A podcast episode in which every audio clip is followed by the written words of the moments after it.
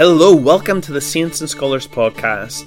Today we've we've got Micah Casewell back with us, and he's going to be talking to us more about Thomas Patience, one of the men used by God to plant two of the earliest Baptist churches here on the island in Waterford and in Dublin.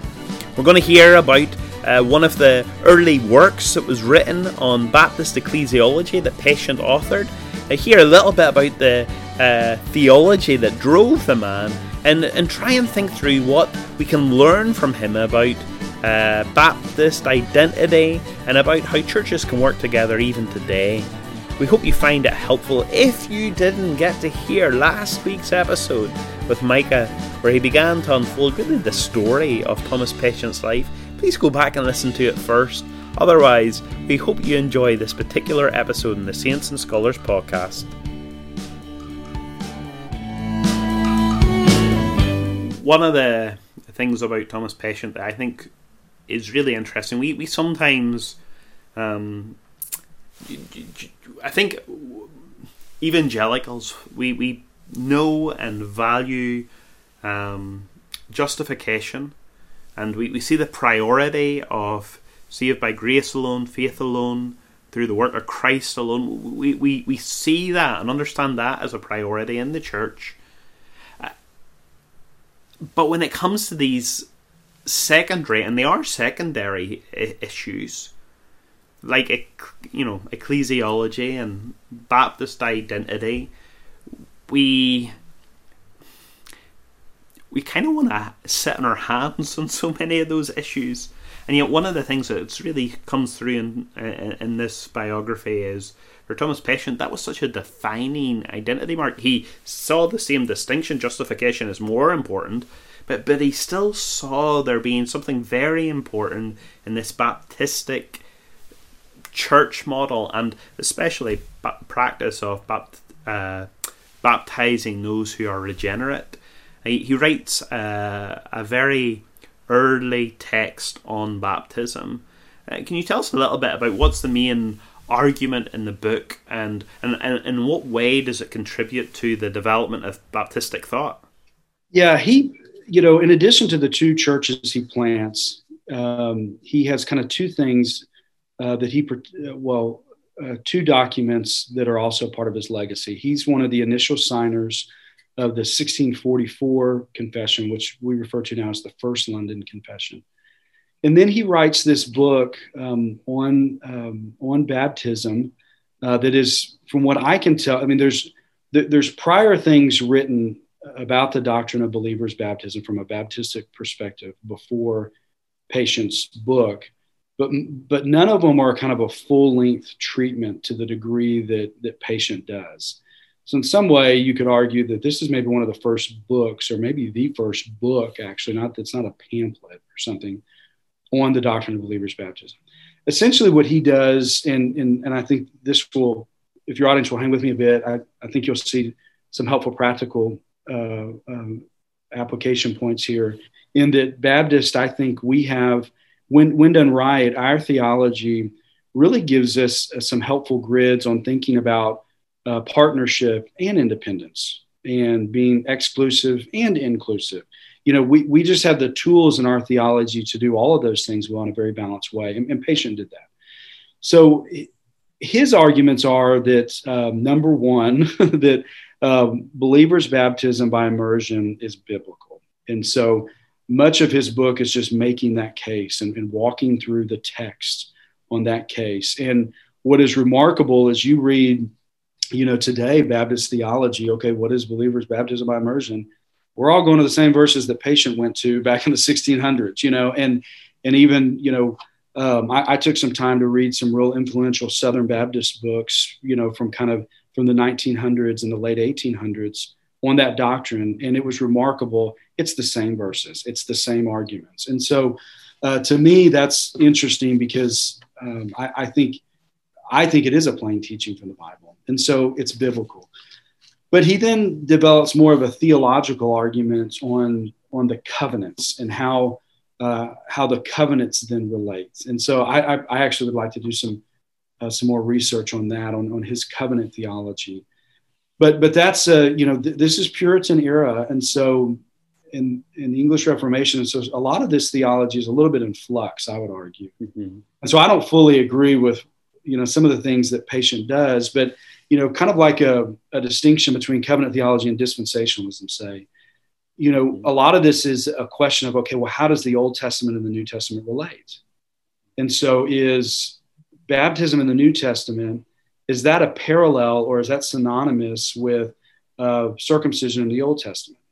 Is this just something that you do, you know, like do, you, do we just baptize our babies and then they're part of the church in some way? Now, maybe they're not, maybe wouldn't go so far as to say they're converted. And I think that'd be a heretical position to say, okay, they, they don't believe in Jesus because they can't talk. They're, they're a six month old baby. Um, and just by doing a, a, good work, baptizing them, that gets them into heaven. Well, of, of course, we, we can't say that biblically. But, you know, some of our, our brothers, you know, in, in different denominations, so we have, but they're, they're in the community of faith in some way. And for some people, that's more vague than others. But what Patient does in his book, and consistent with what the other Baptists of that generation, and even today we would say, is listen, you need to make a profession of what baptism is. It's a sign, uh, it's an outward sign of what has happened internally to you. So when you're converted, internally, you've been baptized by the Spirit. And so, what believers' baptism by immersion is, it's, it's drawing this line in the sand saying, okay, I'm converted now.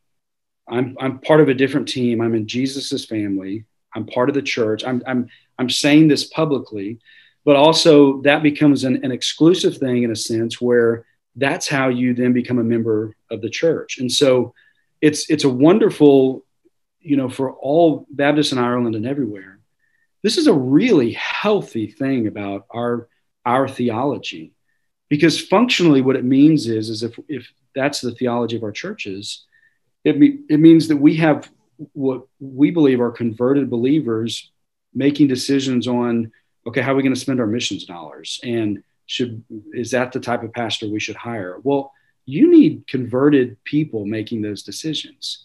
And so what this, you know, so what Patient makes this case is that, you know, this is consistent. He, he makes a, a, covenantal case uh, uh, for Baptist uh, theology. Now that uh, that draws a very sharp sharp rebuke uh, from a Presbyterian man in an English. He's an Englishman as well, but he's in Ireland, and he writes a book against uh, Patient's book. And so, in, in, very typical Puritan fashion, there's some there's some nastiness to it, which is you know nasty, but in some ways funny. But um, but but but that's the issues that he's drawing. He is he makes the case that what what Patient is saying is. Uh, you know, he, he starts, he, he's mixed up on the covenants and he's, this is a covenant of works. Well, what covenant, uh, the, some of the terminology that Patient uses when talking about covenants um, and w- what are works, and it's I, I, I, think that it's not as helpful, and I and I make those comments in the book. But essentially, what he's doing is is he's drawing a distinction between some of these covenants, which, which I think ultimately is helpful and good. And one of the things that you've mentioned, but I think it's important to come back to, is like that there is a very evident ecclesiological concern. Uh, uh, and I think a, concern that he highlights that is, is just as true today as it ever was. Uh, in what way do you think that those aspects, and you've already started talking about some of them, but in what way did those aspects of ecclesiology, Baptist ecclesiology, that practice of baptizing, uh, insisting on it being regenerate people being uh, baptized upon confession. What impact does that have on the church itself? Yeah, and you, you know, you said it well on you know on your question before that. Listen, we we recognize that uh, issues of ecclesiology maybe don't rise to the importance of, of issues of soteriology. However, that doesn't mean that issues of ecclesiology are, are unimportant, right? and so and even just at a, at a functional level okay how are we going to hire a pastor how are we going to structure our church? Who who is going to are we going to do committees? Are we is it a kind of a real radical form of congregationalism or are we going to have a session of elders? Are we going to you know th- these are just practical decisions that, that have to be made but they need to be driven theologically. You know um, th- there needs to be a theology behind that. And so you know, some people say, well, there's, you know, these essential doctrines and then there's the non essential doctrines. I, I think it's maybe more helpful to have some sort of maybe third category of, okay, maybe, mm-hmm. it, you know, you can obviously, uh, I'm a Baptist, but man, Presbyterians are in heaven. Okay. I mean, I, I, you know, when R.C. Sproul passed away, I promise you he's in heaven. Okay. But we just agree, we disagree on our ecclesiology. Um, so it doesn't rise the, the importance of soteriology, but again, it doesn't mean it's unimportant. And so um, now I think it's a question of do you do you divide a church over issues of, of ecclesiology? Essentially, that's what Patient does. I don't think you do, uh, but it's it's a different time as well. I mean, I think what what he does uh, with Dublin and Waterford, I don't think there was anything wrong necessarily with what he does. Um, but but those are questions too of, of division. Now, as if I have Baptist convictions, which I do, I just wouldn't join a Presbyterian church on the front end. Now we've planted a church like what Patient did, and when man, you you know we we wrote the bylaws with our our lawyer and, and our our team of leaders, um, and we needed a theology that drove that. And so, you know, understanding ecclesiology was essential. I mean, we're establishing a church, and so uh, even as a church planter, I've seen the importance of it. And so it's not essential versus non-essential, but issues of ecclesiology are very very important. So they're not non-essential issues and i think when when done right they, they help maintain a, a, healthy church you know because all churches are made up of people and and a congregation uh, can make bad decisions. Uh, deacon bodies can make bad decisions. Elder teams can make poor decisions. You know you, you can get a wolf in sheep's clothing on an elder team okay? Mm-hmm. and so the relationship between an elder team and a pastor and then the congregation you know thinking through all those dynamics i, I think baptist theology uh, gives us the, the best tools to think through some of those things. And again produces uh, I, think I think that's an important aspect for, for healthy churches. Uh, very much. Uh, I, again, I think uh, just the fact that the people within the church, especially if they're if you're going to operate by a congregational vote at different times, you want to know that these people have a profession of faith in Jesus Christ. And yet, at the same time, you've also made clear no church is perfect and they can still err.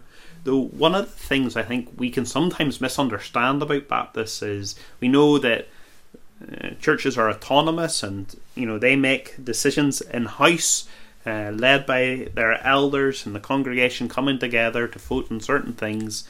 Uh, that that's good, and yet one of the criticisms that sometimes I think wrongly, but does sometimes get made against Baptists is, but you know, if a church starts to err, or even if a church needs support, or if that they fall on hard times and need care, where, where does that come from? But one of the things, again, I thought that came through in your book really helpfully was this idea of interdependence that, as an association of Baptist churches in Ireland, we do talk about.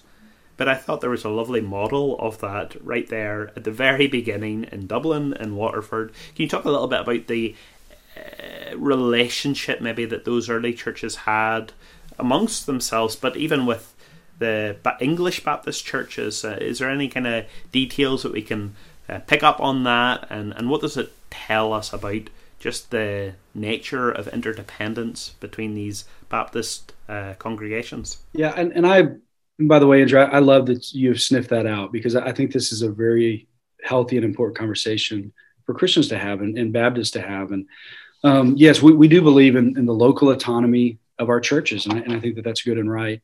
But that doesn't mean there's, there's a radical independence. And, and you certainly don't see that in the first generation of Baptists. They're very interrelated. Uh, they maintain good relationships with each other. And those good relationships really produce um, uh, just very healthy things w- when needed. So, a, a, couple of examples from history and then what it teaches us today. As you referenced the, the Waterford and, and Dublin situation. So, this is, um, this is a situation where a, a group of convictional Baptists led by Thomas Patient in Waterford uh, essentially rebuke another group who believes has the same theology but is living it out differently in Dublin. And it's a friendly rebuke, it's a loving rebuke, but it's a rebuke saying, listen, you you need to change how you're how you're living out your theology. And by God's grace, they ponder that, wrestle with that, receive that, and then plant a church in Dublin accordingly. And so that's an example of the the group in Waterford, led by Patient, they felt it was their responsibility to speak into those issues at Dublin. They didn't they didn't say, okay, well, we believe in the local autonomy of the church, so i.e. we we we have no grounds or anything to, to speak into these other people that we have relationships with. Uh, another, I think, very interesting account from from Patient's time in Ireland.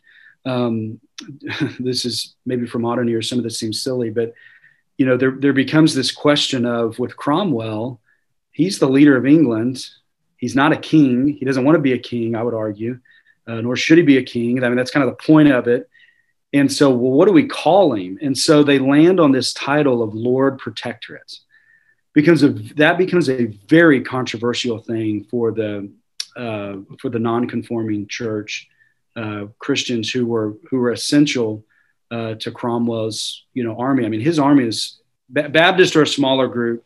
Most of them are Congregationalists or Independents and Presbyterians, but uh, they really have a problem with that title. You know why? Because you know our our protectorate is the Lord, and Cromwell is not the Lord, and so there there's an interesting movement. It's a um, it's an end times movement uh, called the Fifth Monarchy that, that arises, and they they really protest against this title and giving Cromwell too much power. Now, on paper, maybe that makes sense in, and, and is right, uh, but it you know I mean this is not you know 2021 Ireland or 2021 United States where you know I can I can critique our president all I want. I mean, that's a that's a fine American tradition to to mock our presidents, you know.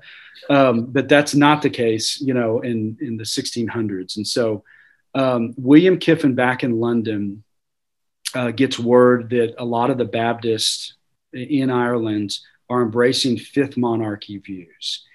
And he wisely becomes very concerned about that because he he can see that where this is going is is they're going to pit themselves against the Cromwellian government, and the Cromwellian government is just going to crack down on them. They're going to imprison them. It's going to crush, you know, what what they're trying to do with their churches and spreading the gospel.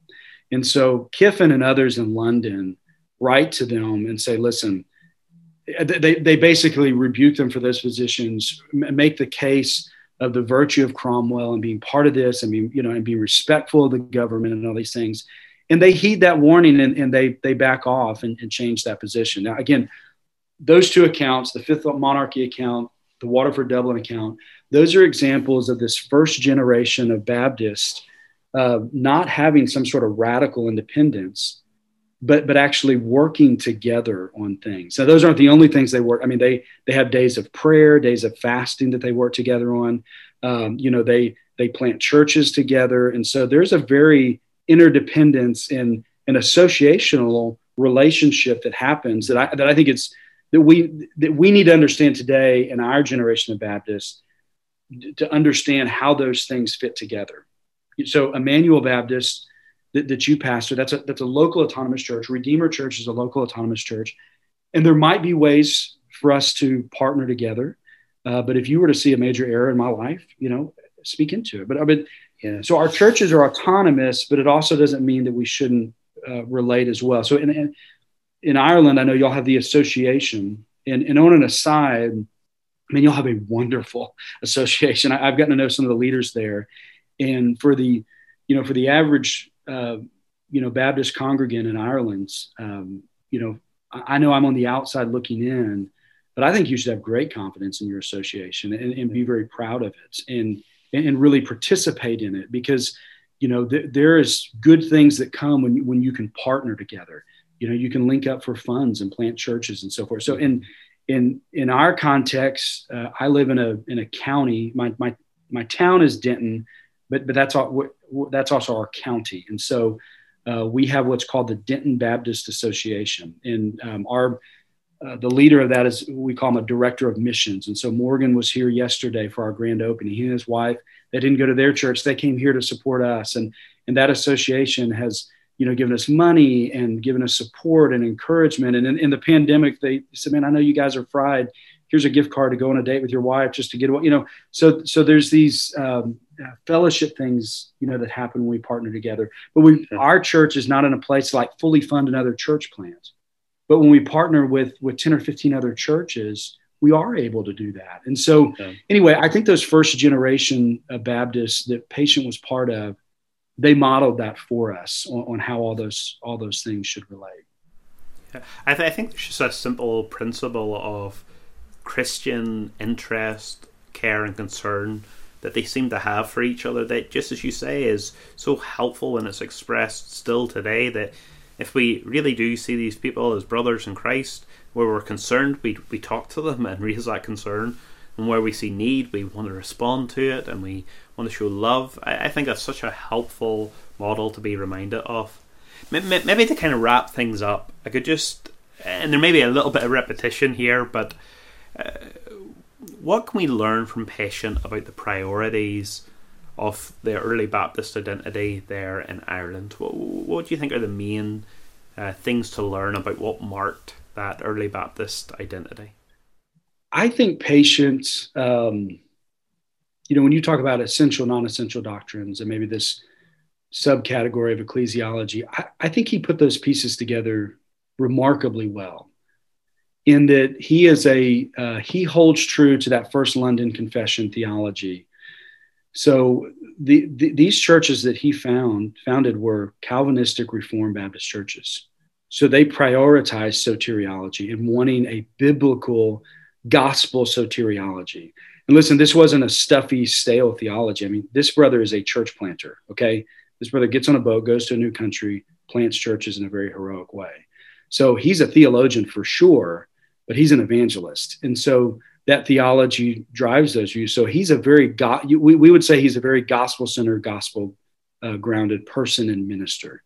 He puts those pieces together. However, he's got to organize his churches and he, and he lets his, his theology uh, drive that. So he's, he's a Baptist by conviction. And that, that then, you know, maybe this subcategory, if you will, his ecclesiology you know um, uh, drives the establishment of those and so he he puts those things together very well and i think that by doing that um, and i know there's now been generations of, of, pastors and faithful brothers and sisters in in those two churches in particular uh, but Patient got them off on, on the right footing i would say um, and, I, and i think that that's that's very important and so i think you know what um, you know what, what that says for us today is is listen you know, uh, our view of the Bible, our commitment to the Word, our commitment to the gospel drives everything. You know, and and and push into what does the Bible say on these issues, um, and live it out, and be be an evangelist, plant churches. I mean, again, what was so inspiring to me about Patient was he, he essentially is doing what Paul was doing, and he's essentially doing what all of us are still trying to do today: to be a, a faithful witness um, and to value the gospel, apply that to our lives, plant churches, share the gospel, see people converted. Um, and that's that's what he was about. And so, in, in many ways, he made the main thing the main thing, uh, which I think is is so refreshing. Um, and and I think, as an ordinary Christian, um, I think he he provides a great model for us. Um, so that's that's what's inspiring to me about about Patient. Well, well, well Micah, we're we're glad that. Uh God brought you across Michael Hickens' path, and that through that Christian friendship and conversation, that uh, you became interested in uh, one of these early fathers of the Irish Baptist movement here on the island of Ireland, and that in His grace, God has allowed you to almost reintroduce you or reintroduce us. I guess one of our great great granddads. So, thank you so much for the study, the time, the curiosity that has driven uh, your research and your writing. And uh, just know that we're really grateful for the time even you've given to answer some questions for us today. Well, thank you for letting me be on the show and the opportunity. And, and um, I know I'm a long way away, but there's an obscure uh, Baptist church planter in Texas that loves the Irish Baptists. And, and I'm in, in all seriousness, I'm, I'm very um, encouraged and even inspired uh, by you guys. I mean, everyone uh, that I've met over in Ireland from you know guys at the association with Marvin and Davey. But we talked about uh, Pastor Paul and, and his wife uh, earlier, and, and, now you, Andrew. Just I, am just so encouraged and inspired uh, by the work that you guys are doing. So keep up the great work. Saints and Scholars podcast is available on YouTube, Facebook, and most podcast platforms. If you've been enjoying, please follow or subscribe to keep up to date with all the content as it comes out. Thanks for listening.